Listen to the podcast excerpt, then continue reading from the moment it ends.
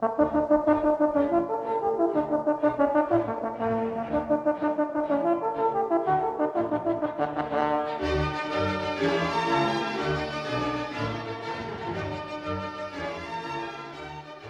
listening to a podcast from the Journal of the American Association of Nurse Practitioners.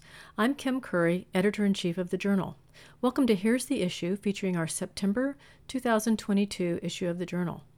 Well, readers will find a lot to like in this issue, and I'm going to summarize some of the articles for you here. First, we have a quantitative research study about essential genomics knowledge for the nurse practitioner curricula. We also have a research study about the neonatal workforce environment for neonatal NPs.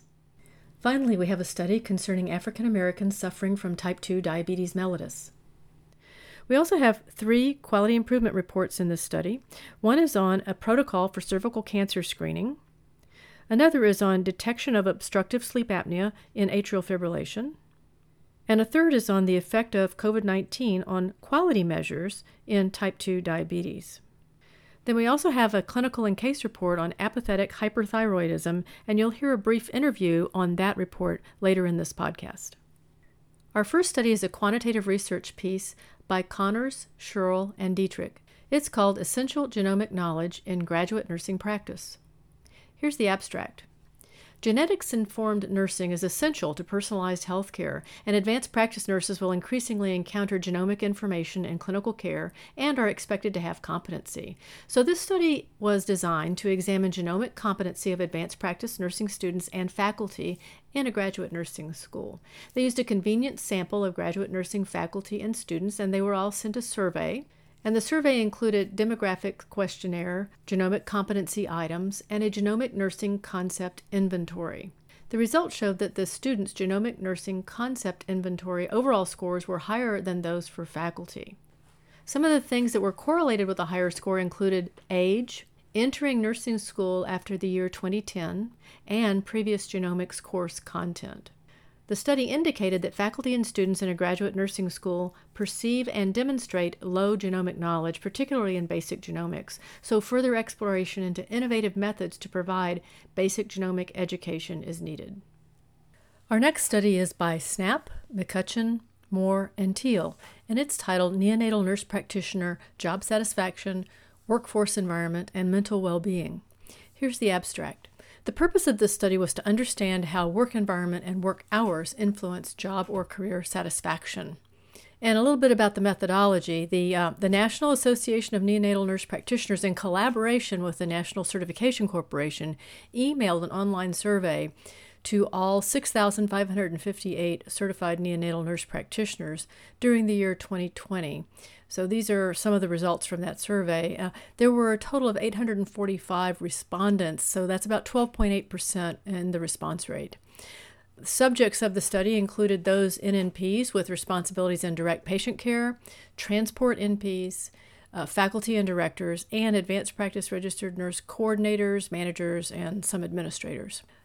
As far as the results, satisfaction with career choice as a neonatal nurse practitioner was reported as very satisfied by 58% of respondents and mostly satisfied by 37%.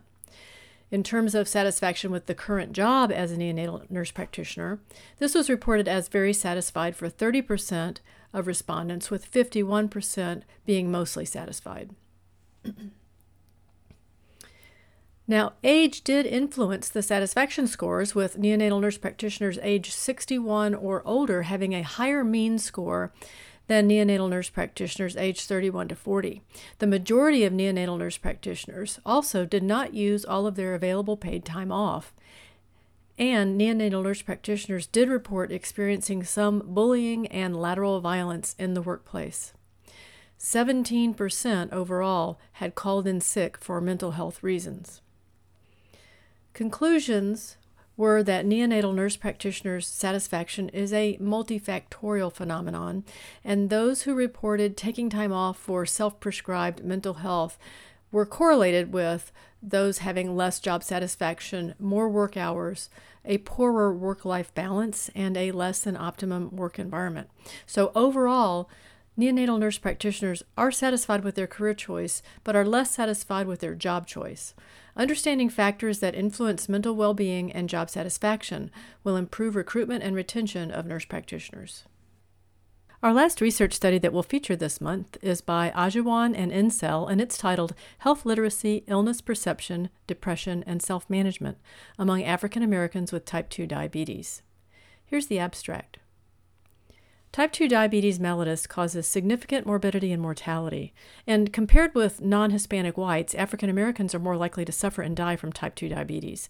So, the purposes of the study were to examine factors associated with self management of diabetes. So, for example, the associations between health literacy, illness perception, and then other factors like depression, working memory, executive function, and then self management. The authors used a descriptive cross sectional study design, and data were collected through the Research Electronic Data Capture System, or REDCap, and then they were transferred to the Statistical Package for the Social Sciences, SPSS, version 26 for statistical analysis.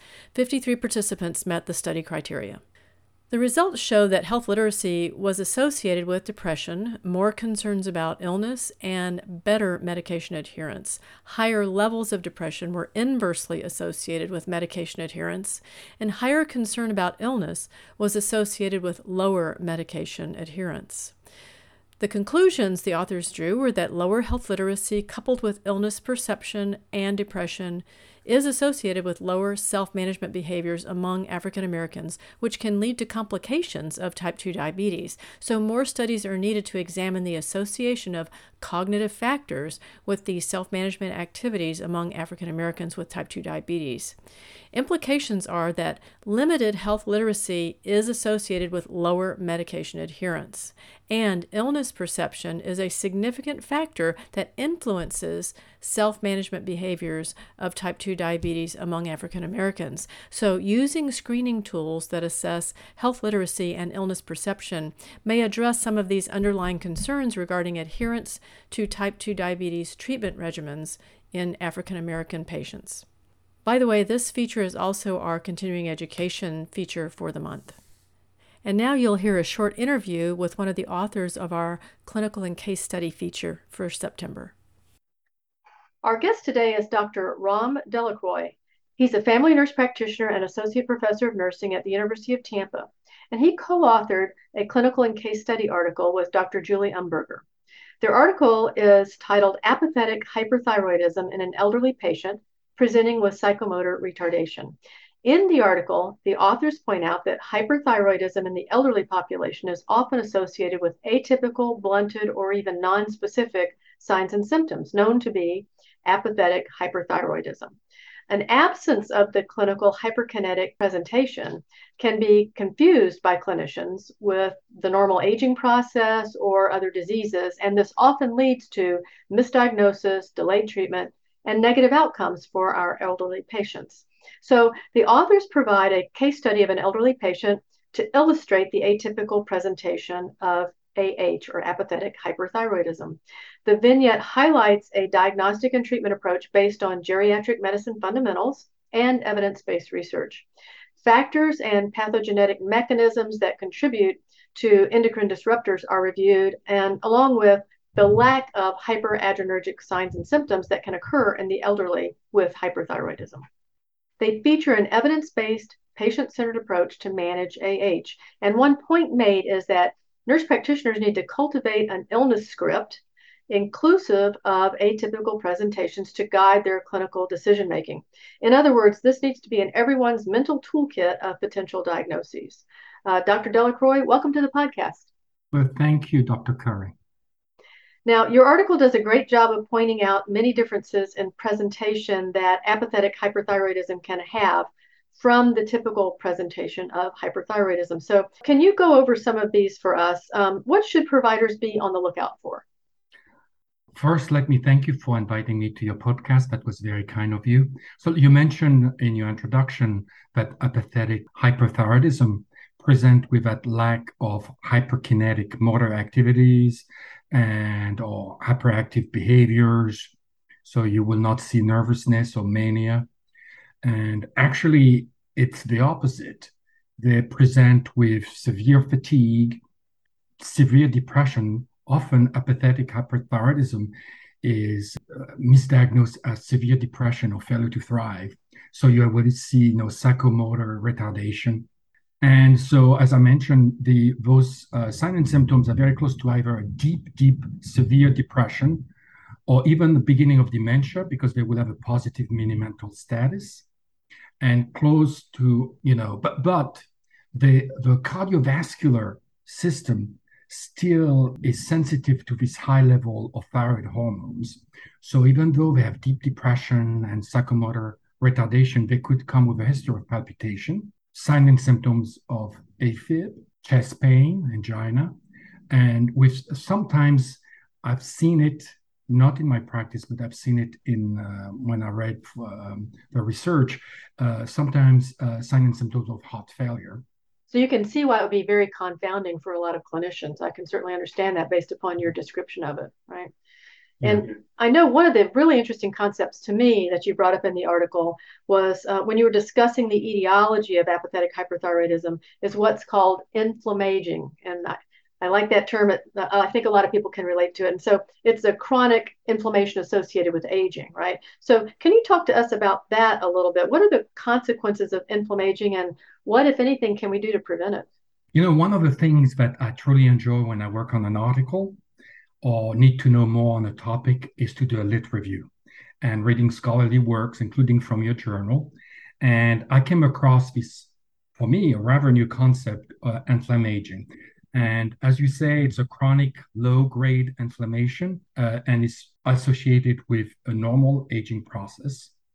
So it has a very complex pathophysiology, but to simply, uh, you know, to simplify it to the bare minimum, I would say that inflammaging results from the overstimulation of the immune system that lead to chronic elevation of uh, inflammation markers and in the blood and the tissues and but there's no evidence of infection. It's just this inflammation process. And inflammaging is a strong risk factors for multiple uh, age-related disease including uh, thyroid diseases. So during uh, my lit review on inflammaging many authors you know point uh, their fingers towards the gut flora and which according to their research uh, the, uh, that gut flora takes central stage uh, with inflammaging or in inflammaging. It's exacerbated by nut- nutrient excess, poor nutrition, and the lack of exercise. So I will say that increased physical activities, improve nutrition, uh, watching our, you know, the BMI that it doesn't get too elevated, avoiding eat, overeating as well. So, the best way to diminish but not eliminate uh, inflammaging or the effect of inflammation on, on all our body systems. I think that's a great point. And over and over again, when I'm interviewing authors, I hear about getting back to the basics of primary prevention. And something that we tend to overlook in our highly developed and technologically focused society and making sure that people understand what are proper nutrients. This classic syndrome we had in our country of overfed but undernourished is a really key thing. And the tendency away from actual physical activity that could not only keep our weight down, but help lubricate our joints and all kinds of things like that. So I think you're bringing up some really good points there. Now, what are some key points that you would encourage nurse practitioners and other providers to keep in mind when they're treating patients with apathetic hyperthyroidism? You know, if I remember correctly, our article in the introduction, uh, we, Dr. Amberger and myself, stated that nurse practitioners uh, need, we have a responsibility to include the fundamentals of geriatric principles. Uh, so we can provide evidence-based, patient-centered care.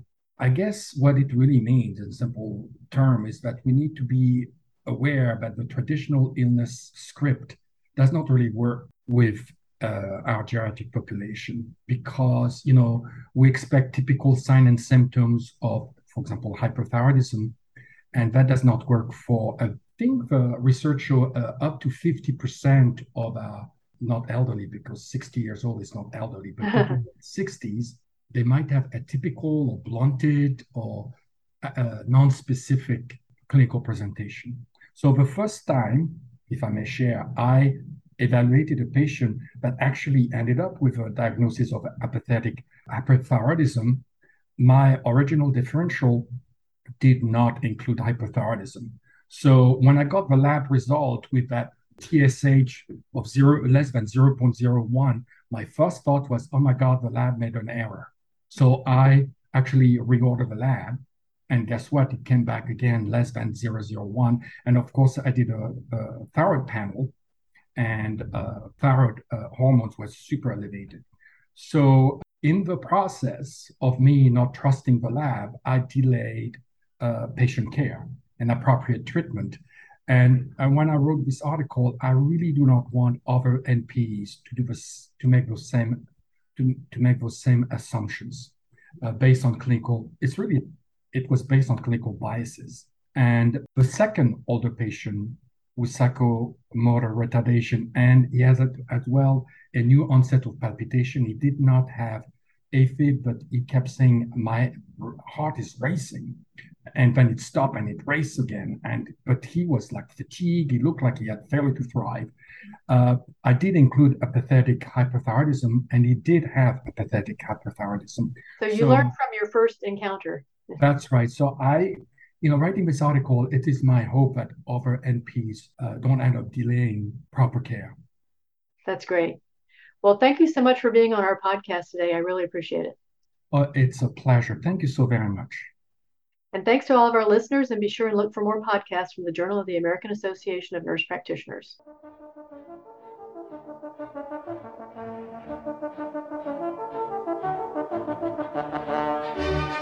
Thank you. Thank you.